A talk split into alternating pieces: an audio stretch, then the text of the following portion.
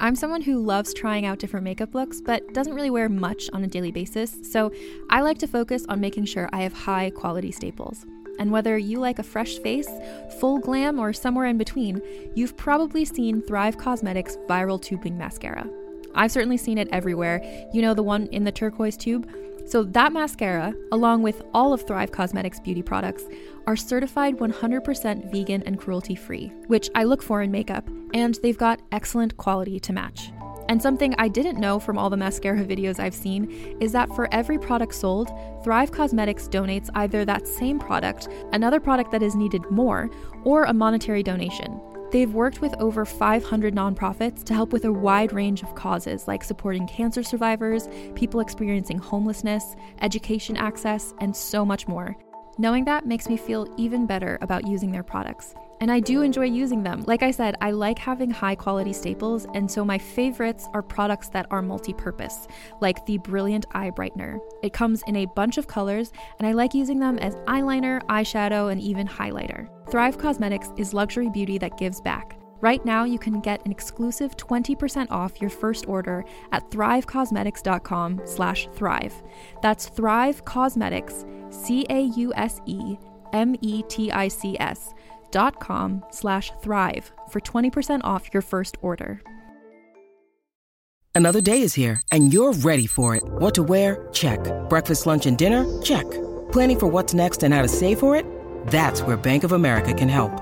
For your financial to-dos, Bank of America has experts ready to help get you closer to your goals.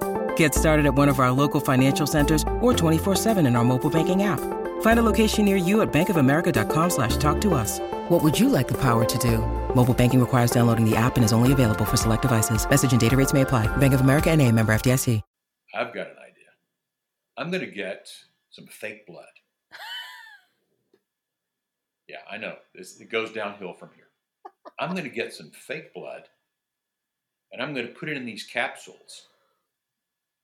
And I'm going to get some medical tape, and I'm going to tape it behind my ears.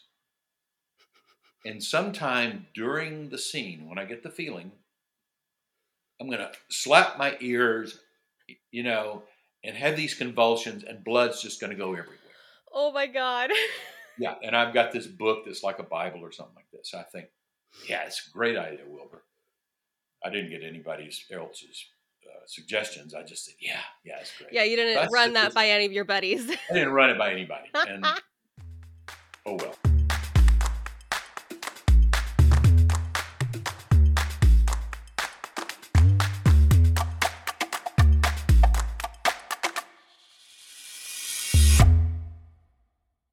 Hello, world, and welcome back to another episode of Thanks for Coming In. I'm your host, Jillian Clare. If this is your first time tuning in, this is a show where I speak to fellow actors about their journey in the industry, and then I make them share an embarrassing audition story with me. It's always a lot of fun. If you're not subscribed to the show, make sure to hit that subscribe button wherever you're listening to it now, and leave us some love in the form of reviews and ratings. I know I say it every time, and I know it's annoying, but hey, it's helpful.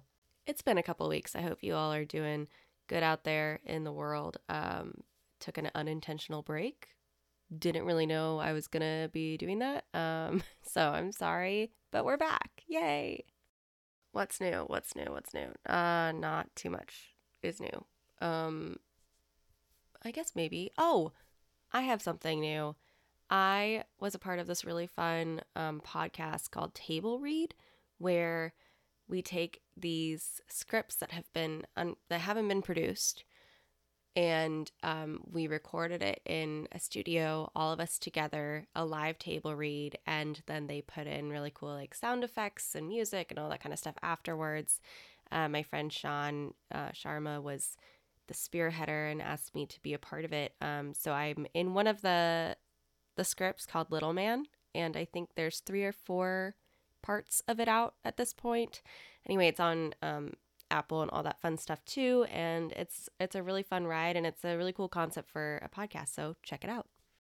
Okay, let's get to today's show. Today I have an incredible actor who has been in hundreds of things, honestly. It's pretty freaking crazy. He was in Anchorman two, The Founder, Hunger Games Catching Fire. He was on Prison Break, One Tree Hill, Friday Night Lights, In the Heat of the Night, Drop Dead Diva. I, there's literally so many things. I can't even name them all. But today we're talking about uh, two new things that he's in. First is On a Wing and a Prayer, which is on Amazon Prime. And of course, Are You There, God? It's Me, Margaret. How cool. Here is my conversation with Wilbur Fitzgerald. And welcome to the show, Wilbur. Thank you. I'm happy to be here. Oh gosh, I'm so excited to have you on here. I, um, you know, looking at all of the incredible work you've done throughout your entire career, it's it's amazing to me, and I love having actors on the show that have just proven that longevity and sticking to it, it all works out in the end.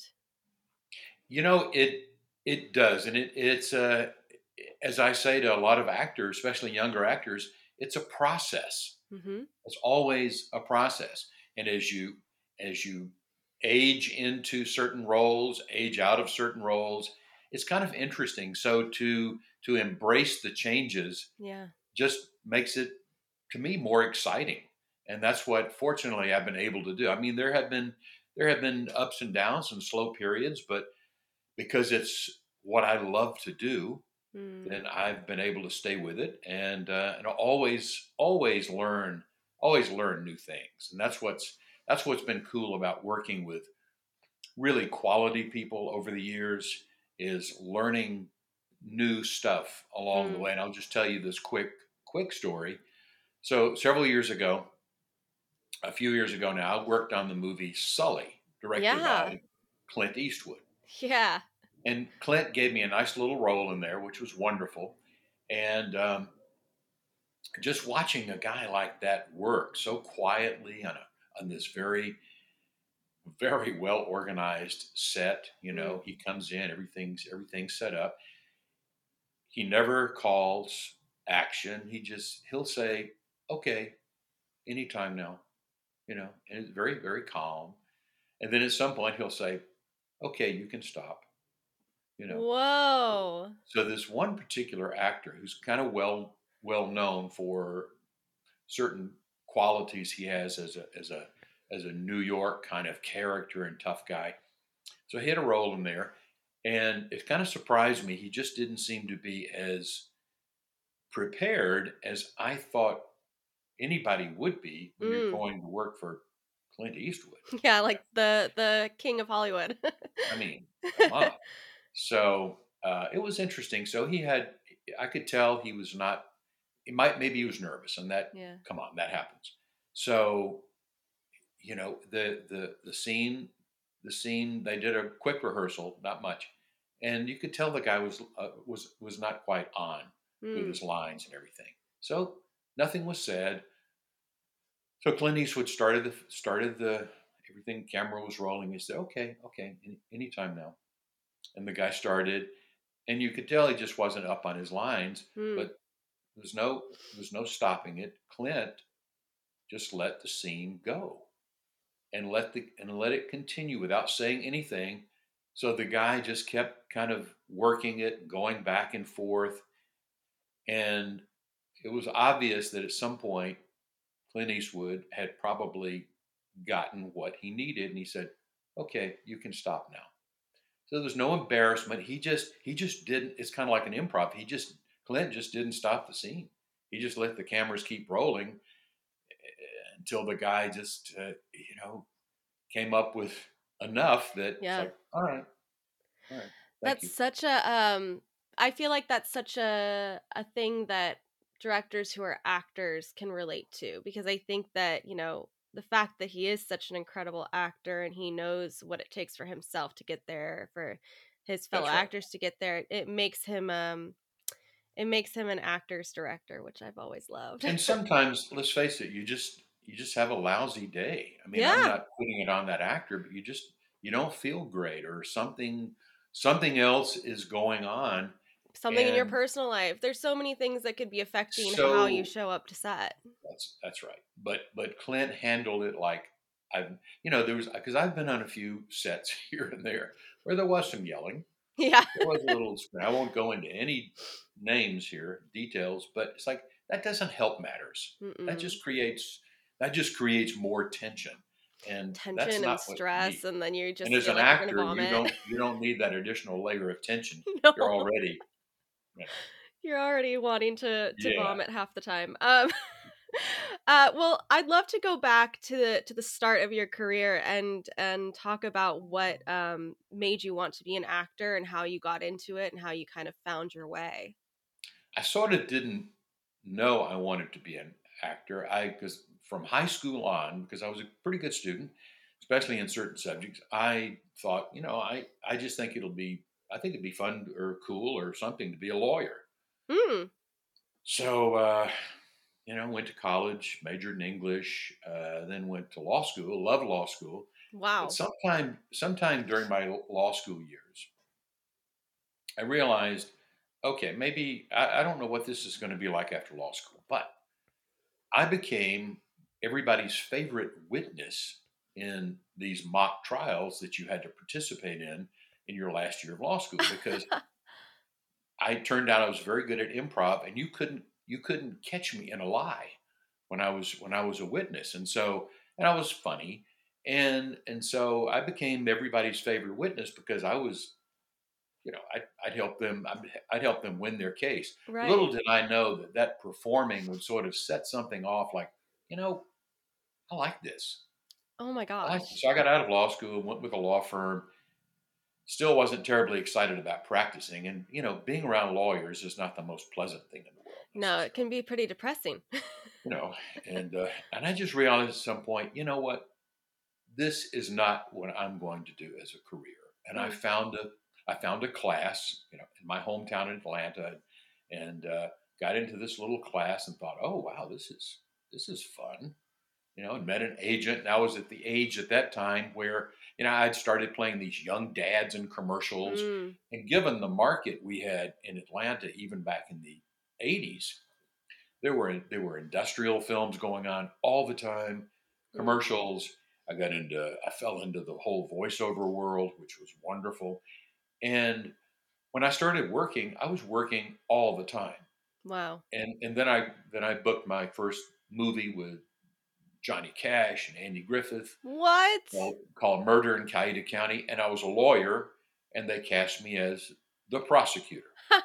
Well, that was a great kickoff. That was back when they had movies of the week. This was a C B S movie of the week. Wow. So, but I was working constantly on something.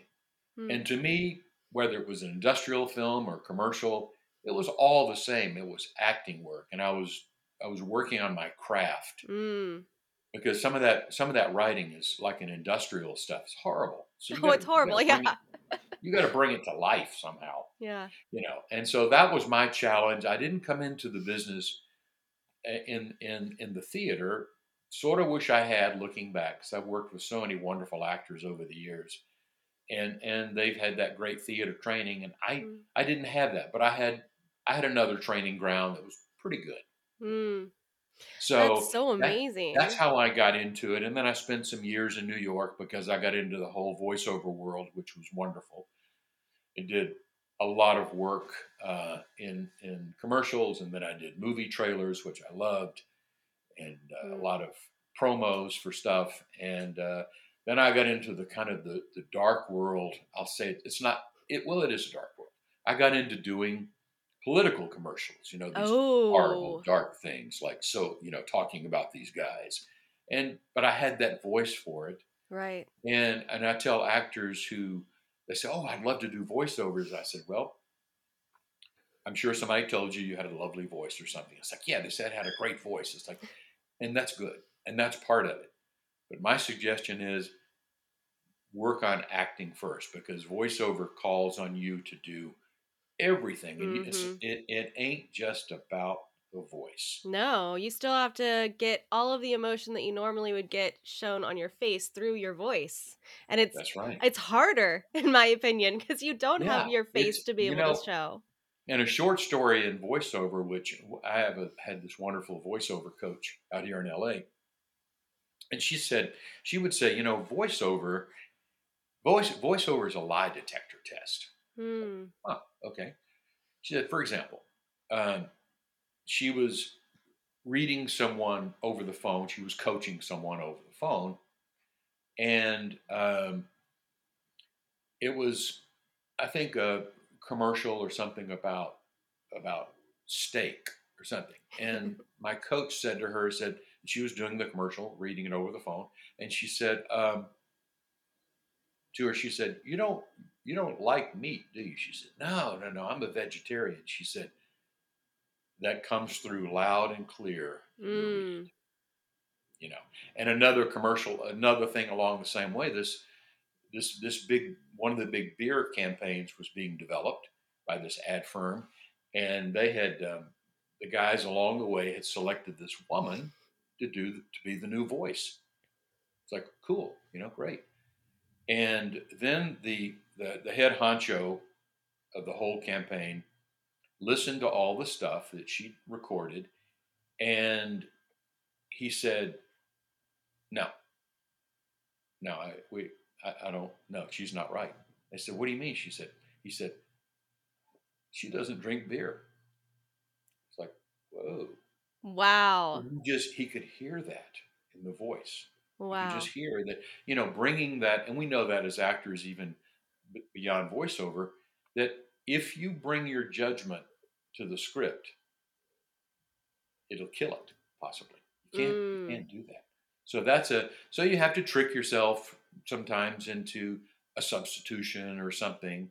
But it's, you know, it's that, it's being aware of your judgment and how that comes through. Yeah. Both on screen, on camera, as well as in voiceover, you know. Yeah, I mean, the fascinating second, business. Isn't it? It's it's wild because the second that you even judge your own character and start making assumptions about them, you're then changing how you're going to play it. I mean, if you're ch- if you're playing somebody who is cheating on their spouse and you automatically have a, oh, well, why would they do this? Then you're already judging the character and you're already like disconnecting yourself from what you could do with the character. That's right. And so you have to, you know, I, as my acting teacher in New York would say, she, I, I might be doing a, a scene or something uh, in uh, K. Michael Patton's class and uh, get through. And she said, Wilbur, um, what were you working on? I'd say, well, I was working on so-and-so. She said, well, I didn't see that. Hmm. It's like, oh, so let's figure out a way to get in there and solve the problem. And and that's, it's, and so, so much of this business is, is problem solving. Yeah. And in, and on the casting side, somebody said years ago to me, he said, you know, casting, casting is problem solving. It's like, oh, and I thought, yeah. I'm a lawyer. Mm-hmm. Uh, when I walk into the room and I'm reading for a lawyer and I'm dressed in my suit and just look, you know, impeccable as a lawyer, immediately there's that impression. And then you see the resume. It's like, oh, he is a lawyer. So, mm-hmm. All right. Well, we've, we've solved that problem. Yeah. Next. Well, and you've, you've seemed to played a lot of different like judges and lawyers and prosecutors, but that's because it's, it's almost a part of you already. It, it, so it's, it's very, it's very much a part of me. And I ended yeah. up sometimes being a consultant, yeah. you know, they say, hey, would, would it, would this actually take place in the courtroom? It's like, well, you know, so that's kind of, that's kind of been, been fun. That's you know, cool. I played a lawyer in this interesting movie years ago that Robert Altman directed. Wow. All the Gingerbread Man. It had a great cast, you know, Kenneth Branagh Junior and Robert Downey. It was just, it was a Robert Duvall. And wow. I read for it and I learned something with that was completely different that I'd ever experienced because I played a few lawyers. Robert Altman knew I was an attorney and and they were close to finishing casting. And he sent a note back from the casting director saying, asking, said, uh, Did did this guy, did Wilbur have any, did he have any honors in law school? Mm. I thought, that's a, that's a weird question. I mean, I'm playing this judge and, you know, so fortunately I did. I was on the law review and the moot court team and a few other things. And so that answer was sent back and it was like, okay, all right, he's my guy. Wow. So it was just that one of those quirks, like with Robert Altman, where he wanted, in certain roles, he wanted total authenticity plus. You know, if he was going to cast a photographer, he wanted maybe a real photographer who was accomplished or something. So, you know, you never, you just, you never know, right? And that, you know, kind of goes back to, I, I talk to a lot of young actors and ones who are currently deciding college and whatnot. And I always say to them, like, obviously you want to study your craft, but to be a a great actor, you need to study other things. You need to know all. You need to know about law. You need to know about a little bit about medicine. You need to be able to have these outside experiences outside of the performing arts that you're able to bring to the character, because that's what makes you a nuanced person. That's exactly right. I mean, you've you've got to maintain you've got to maintain that curiosity mm-hmm. about about other things. And if you happen to get cast in a good role where you're a doctor, I've played a doctor, a neurosurgeon several times. Uh, you, you know, do some research, because you could end up you could easily end up adding to the character, adding to the script, because you've read and you know how certain things about a neurosurgeon. And mm-hmm. I'll give you kind of an interesting, for me, it was an interesting example. Recently, I worked on this movie called On a Wing and a Prayer, based on a true story. Dennis Quaid, Heather Graham, wonderful true story, now on Amazon Prime. And so I'm playing this pilot of this private plane. And we take off, everything's fine. I look like I'm this kind of this older pilot who's in good shape. And at about eight, nine thousand feet, I keel over dead with a heart attack. Oh my God. And so then the adventure really begins, because in those situations, ninety-nine point nine percent where you have a pilot go out like that, the plane crashes, everybody dies. Yeah. This was a true story, and, and the big exception to that, because they have they end up it's a great story. End up landing the plane, like I say, based on a true story. Wow. The cool thing for me as an actor was I'm not a pilot, but Dennis Quaid, who was in my right seat in this twin engine plane, Dennis is a pilot, and he's an accomplished mm. pilot, and he actually flies. As one of his plane, he actually flies this particular plane in the movie, this King Air two hundred. He, he's, like I said, he's a really accomplished pilot. He's been doing this for years and years. So I'm sitting there as this actor flying the plane, doing various things during takeoff. Dennis is over there and suddenly becomes my consultant. He's like, no, push here. No, no, push your hand here. No, you do this. And it's like, wow, what a, what a, What an interesting bonus I had. Yeah. You know, this wonderful actor who ends up being my consultant as as the pilot. So mm, yeah, I mean your more. your hobbies, your other interests, it all helps you. It helps your fellow actors. It just it helps tell the story. It's so it easy tell, to it, like you, get and, caught in like the entertainment world and think only about acting, or I need to get my next yeah. job, or I need to do this. And it's like, no, you need to have a full life so that you can bring that in. Of uh, definitely as as full a life as possible, because you you bring so you bring so much more to it. And I think the other thing is we're always looking for we're always looking. You know, some people have, have to deal with nerves sometimes a lot. We're always looking for ways to to to ha- to be to actually be confident mm-hmm. in what we're doing. Yeah, and be immediately step in and be part of the team, be one of the equals.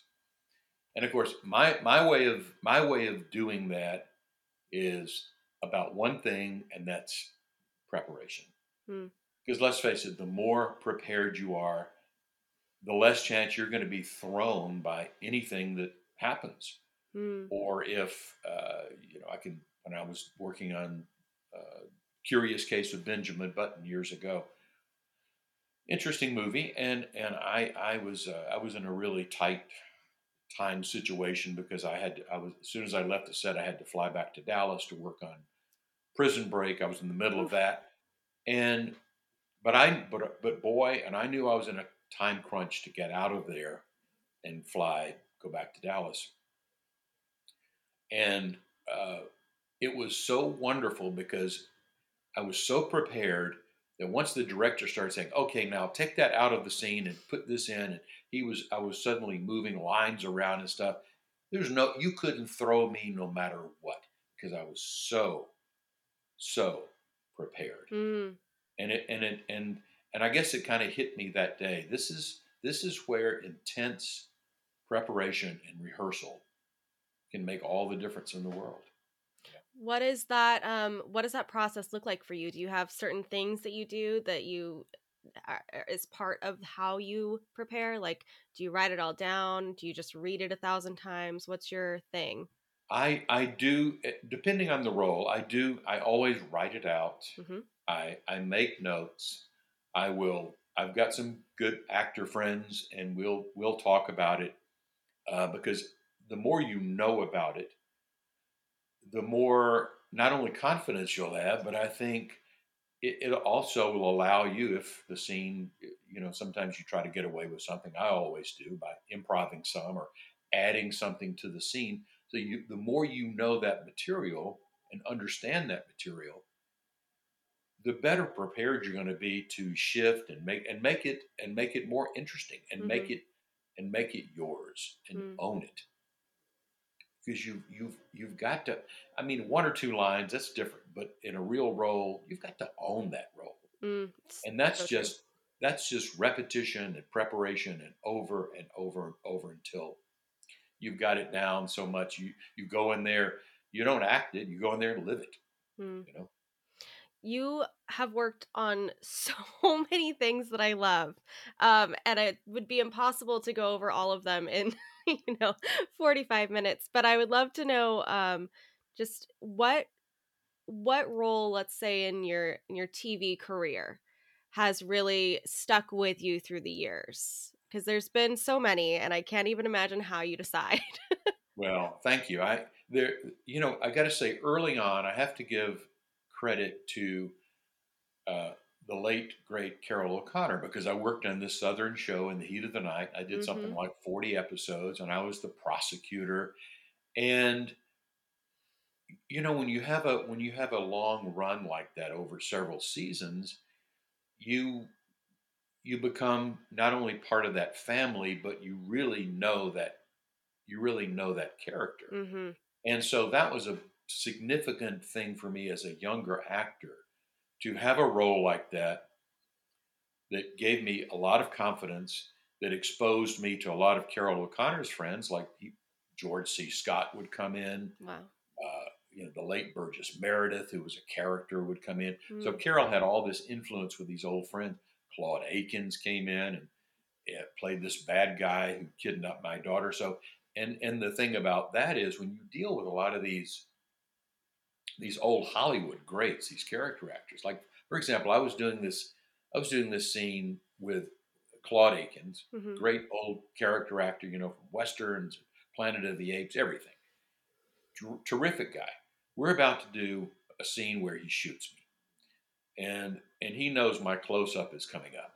So he said, uh, Wilbur, uh, why don't you go back to the makeup trailer and have them add some liner under both of your eyes, just right under here. He said, it'll make your eyes pop out in the close-up. I thought, oh, thanks.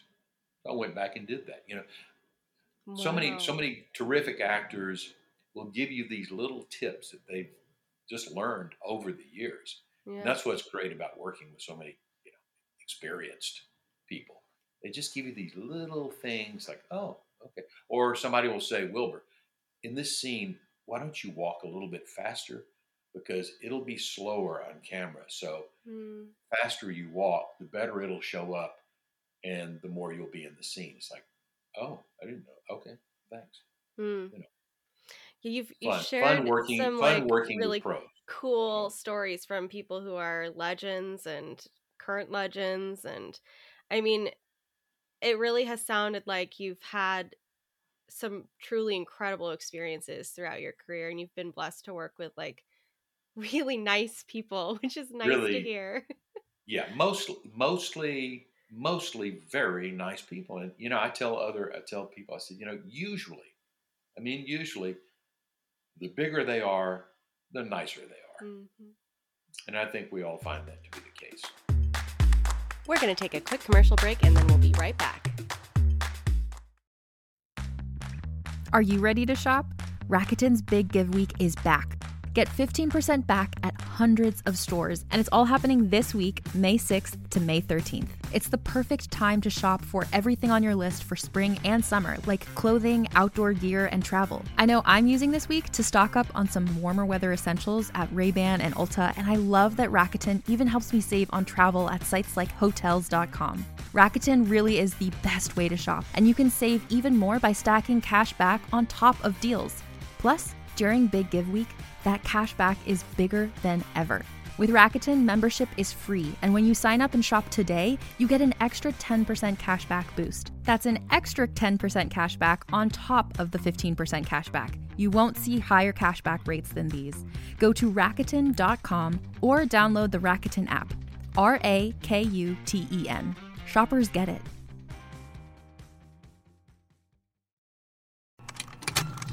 Contained herein are the heresies of Radolf Buntwine, erstwhile monk-turned-traveling medical investigator. Join me as I uncover the blasphemous truth of a plague-ridden world, that ours is not a loving God, and we are not its favored children. The heresies of Radolf Buntwine, coming January second, wherever podcasts are available.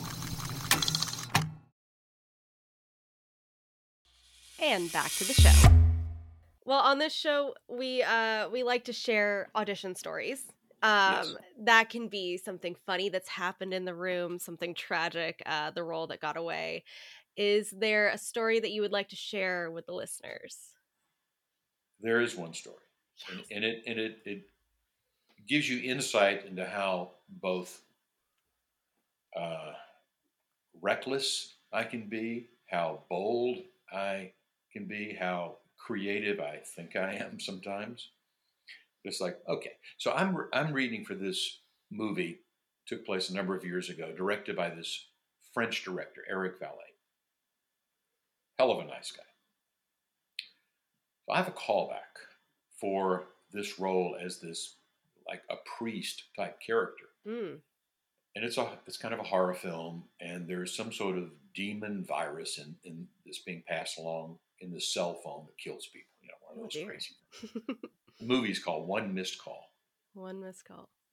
And so I'm re- I have a callback, in, in-person callback for the director and the casting director who I knew. So in the scene, this this priest is, he's trying to, he's he's doing an exorcism, trying to get the demon out of the phone. Hmm. And... And it doesn't work because the demon takes him over, and you know he's he's going, or it just takes him over, and he's in convulsions, and his he starts blood starts coming from his oh ears and all this. And I thought, oh boy, well, how do I what do I do with this? I thought, ah, I've got an idea. I'm going to get some fake blood. Yeah, I know it's, it goes downhill from here. I'm going to get some fake blood, and I'm going to put it in these capsules. And I'm going to get some medical tape, and I'm going to tape it behind my ears. And sometime during the scene, when I get the feeling, I'm going to slap my ears, you know, and have these convulsions, and blood's just going to go everywhere. Oh, my God. Yeah, and I've got this book that's like a Bible or something like this. I think, yeah, it's a great idea, Wilbur. I didn't get anybody else's Uh, suggestions. I just said, yeah, yeah, it's great. Yeah, you didn't That's run that by any of your buddies. I didn't run it by anybody. And oh well. So, um, so I started thinking about it though, like the day of the uh, the day of the callback, and I thought, oh man, uh, it's kind of hot. What if, what if that tape fails and I'm in the middle of the audition, and the and the blood kind of like drops down and hangs there like an earring or something? It's like, you know, I better not chance. I better not. I better not chance that. So I said, plan B. I'm going to put these blood capsules inside the Bible thing that I'm using during the exorcism. I'm going to, I'm going to tape them inside the book. And if I get the feeling during the audition, I will slap the book, break the vessels, and then kind of do something to have blood coming out of my ears or something like that. So that was my plan. Go in the audition, have the director, lovely guy, and somebody's videoing it over there. Well, the casting director, who I knew, had stepped out, and she stepped out during my audition during my callback. So sure enough, I get in there and I'm just I'm just doing this crazy thing, and I slap the book and the blood goes everywhere, and it's all, you know, my face, my ears. And I get through, and you know, the director just kind of, you know, looks at me. And about that time, the casting director comes back in the room, like I say, who I know very well, and she sees me. She goes, "Wilbur, what what happened? What happened to you?" And the director very calmly looks over at her and says, um, "Special effects." And and uh, I thought, okay, well, I didn't get that role, but he kind of he kind of rewarded me for my whatever it was, my mm-hmm. ingenuity and my stupidity and my craziness, and gave me another role, which was pretty nice, actually. So I don't know the moral of that story, other than you still have to take chances. You got yeah. You, I mean, clearly gotta, it kind of worked do, out.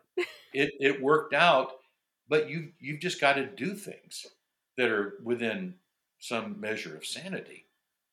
But I love that you like nearly gave that casting director a heart attack. She probably thought that you had like a like some sort of thing happen while she was outside yeah, the room. Yeah, so like, like I'd injured myself, because it was because there was blood all over my face and my ears, and I just certainly didn't tell her what I was going to do. Well, you know? no.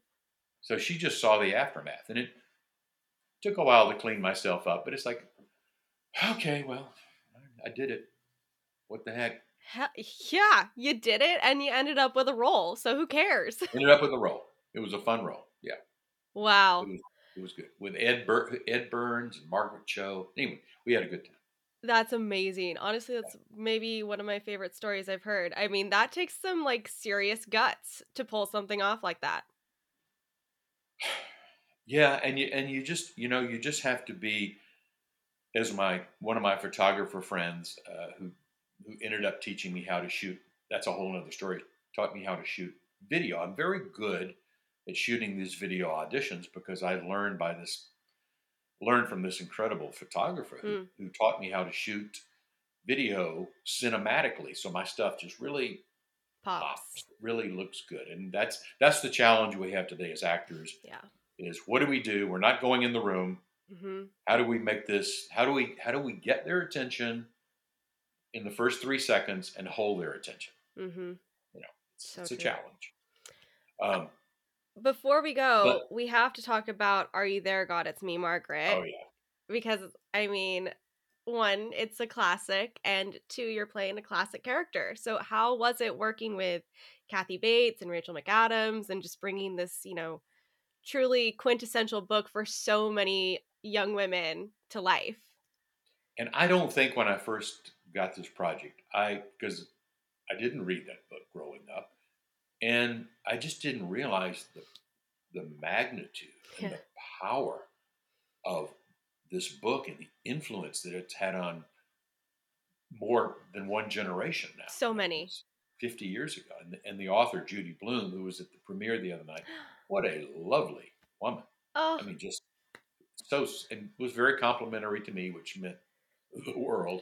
Yeah. But working with Bates, oh my God, you talk about a force of nature. Mm. This woman, so much fun to work with, and she is hilarious in the movie.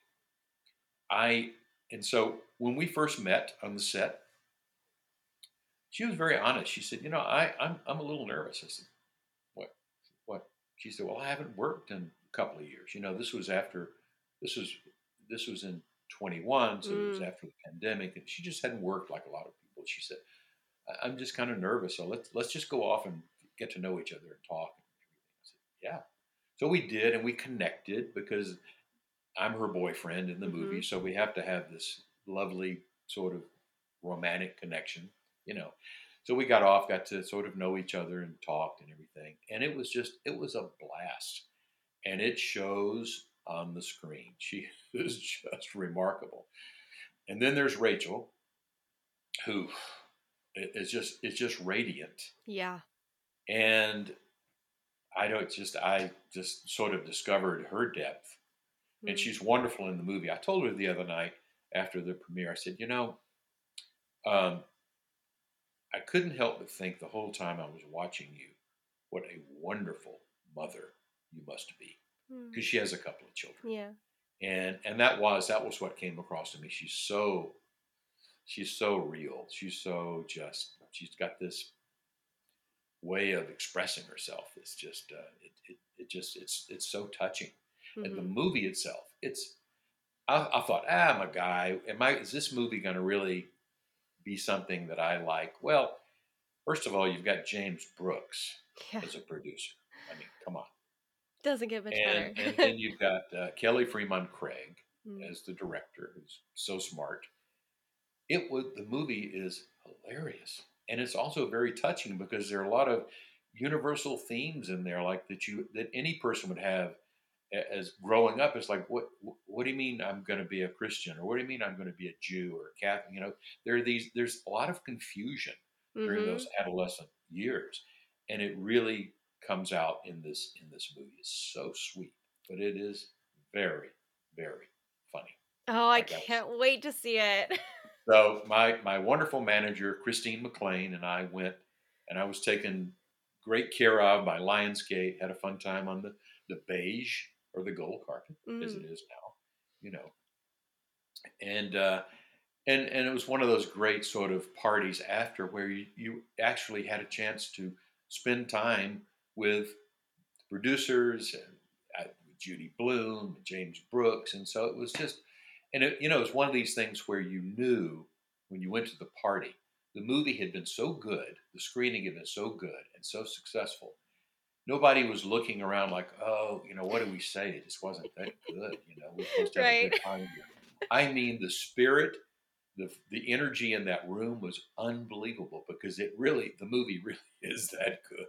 Oh, I gotta say. Oh, I cannot wait. It's so, so good. I am I feel very fortunate, really very lucky to be a part of this. Because my character is he's he's kind of a little bit of a goofy guy, which is fine by me. And so uh, and I have some nice have some nice time up on the screen with, with Bates and Rachel and all that. So you know, there there is just there is just that element in our business of luck. Yeah. You have nothing to do with it. It just sometimes happens. So. Yep. It's so true. Uh, yeah. Speaking of luck, do you have anything else that you're working on currently or that um, is coming out soon? I have um, I have some possibilities. There is another, I just read for another uh, Clint Eastwood movie. Uh, I just saw that he was going to be directing one at ninety-three. That is so wild. Can you believe it? And, no. And this is and this is a guy who will not be sitting over there in a rocking chair. Right. This is a guy who'll be directing. Oh, wild. Movies. Yeah, we'll we'll see what happens on that. But I read for a nice a nice role, and and I have a few other things that are kind of out there simmering. So yeah. It's nice. You know, feel feels good, and and I feel you know I I feel more inspired than ever to to do that. I love doing this work.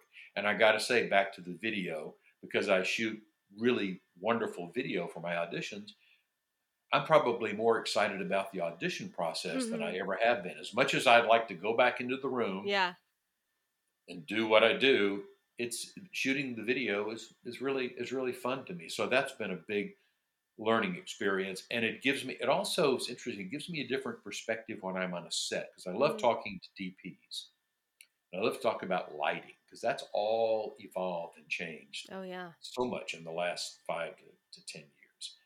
And so, you know, the, the, the more you the more you understand the whole process going on around you, I think the better actor you'll become. one hundred percent. Well. You know, because my way of looking at, and the other thing I do want to mention that I'm very proud of, because fourteen years ago, I worked on creating the tax credits tax incentives in Georgia. Oh my gosh. That's where I got a special Emmy a few years ago. Me and three other people met with the governor at that time and gave our proposal. We came up with this idea, this logo of the Georgia peach that would be put in yes. movies and T V shows to brand the state. And so, because we were, we were sort of on the verge of about to lose our business at that time to Louisiana, because they had changed their incentive formula mm. and suddenly between Louisiana and Georgia, there was a, a wide enough gap where the business would probably shift more towards Louisiana. So um, we met with the governor, gave our proposal for an increased incentive, mm-hmm. putting in the Georgia logo, et cetera, et cetera. He loved it. He made us jump through the hoops and create, you know, a, an R O I, return on investment yep. report, which we did. And eventually he liked it and he said, hey, if you can get it passed, I won't veto it. We said, that's fair enough. Wow. And we did. And uh, it's created quite an industry in Georgia. Yeah. So, thousands of jobs. Thousands. Thousands of jobs. A lot of brick and mortar studios, none of which are incentivized. It's, they, they're just there to respond to the, all the work, all right. the production work that's there. So wow. I'm very proud of that because to me, this business becomes about not just being an actor, but it becomes about the crew. It becomes about all the people who are your family mm-hmm. when you go back to these sets. It's it's you're just you're an actor, but it's you're part of the you're part of the whole team, and that's fun yeah. to me. You're part of the larger Make picture. Here, everybody. I just these are it's just it, it's it's fun.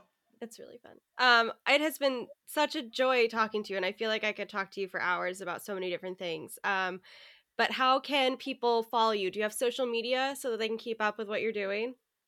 I am on Instagram. There we go. Uh, I'm back on Instagram because I was hacked last year by oh, some no. character in Nigeria, and they stole my whole account and oh started soliciting money. It's like, what the hell? So what I'm back on is as Wilbur T. dot Fitzgerald dot esq, meaning Esquire. Mm, Esquire. Esq. Wilbur Wilbur T. dot Fitzgerald dot esq. Love that. Well, everyone should follow you. I'm so excited to see your new film, and I'm so excited to see uh, what else you do. And it's been just such a lovely, lovely time getting to know you. And um, thank you. Again, I feel like I'm gonna have to have you on another time to talk about everything else yeah, because we'll, there's so much. We'll do. Talk. We'll do. We'll do part two. Part sometime. two coming soon. Right. One of these days. What a pleasure. Thank you. All right. Thanks a lot. See you soon. Thanks again to Wilbur for coming on the show. Make sure to check out On a Wing and a Prayer, which is on Amazon Prime. And of course, Are You There, God? It's Me, Margaret. Hits theaters April twenty-eighth. Go see it. I am so excited. If you want to see the whole interview, you can check out our Patreon. Those links are in the show notes, and you can become a subscriber and see us talk face to face. Tune in next week for another fun-filled episode with another embarrassing story. And as always, thanks for coming in.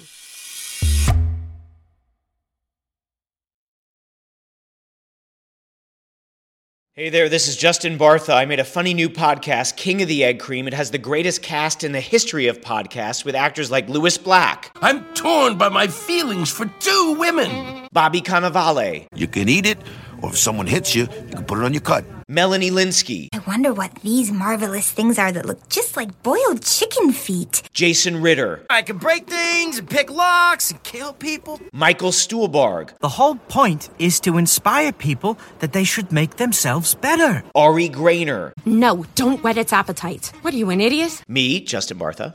That's not just any egg cream, that's a Lemke's special. And all narrated by the hilarious Richard Kind. This is the story of Harry Dalowitz. And how he rose from nothing to become New York's King of the Egg Cream. So if you like funny true stories, come listen to King of the Egg Cream, available wherever you get your podcasts.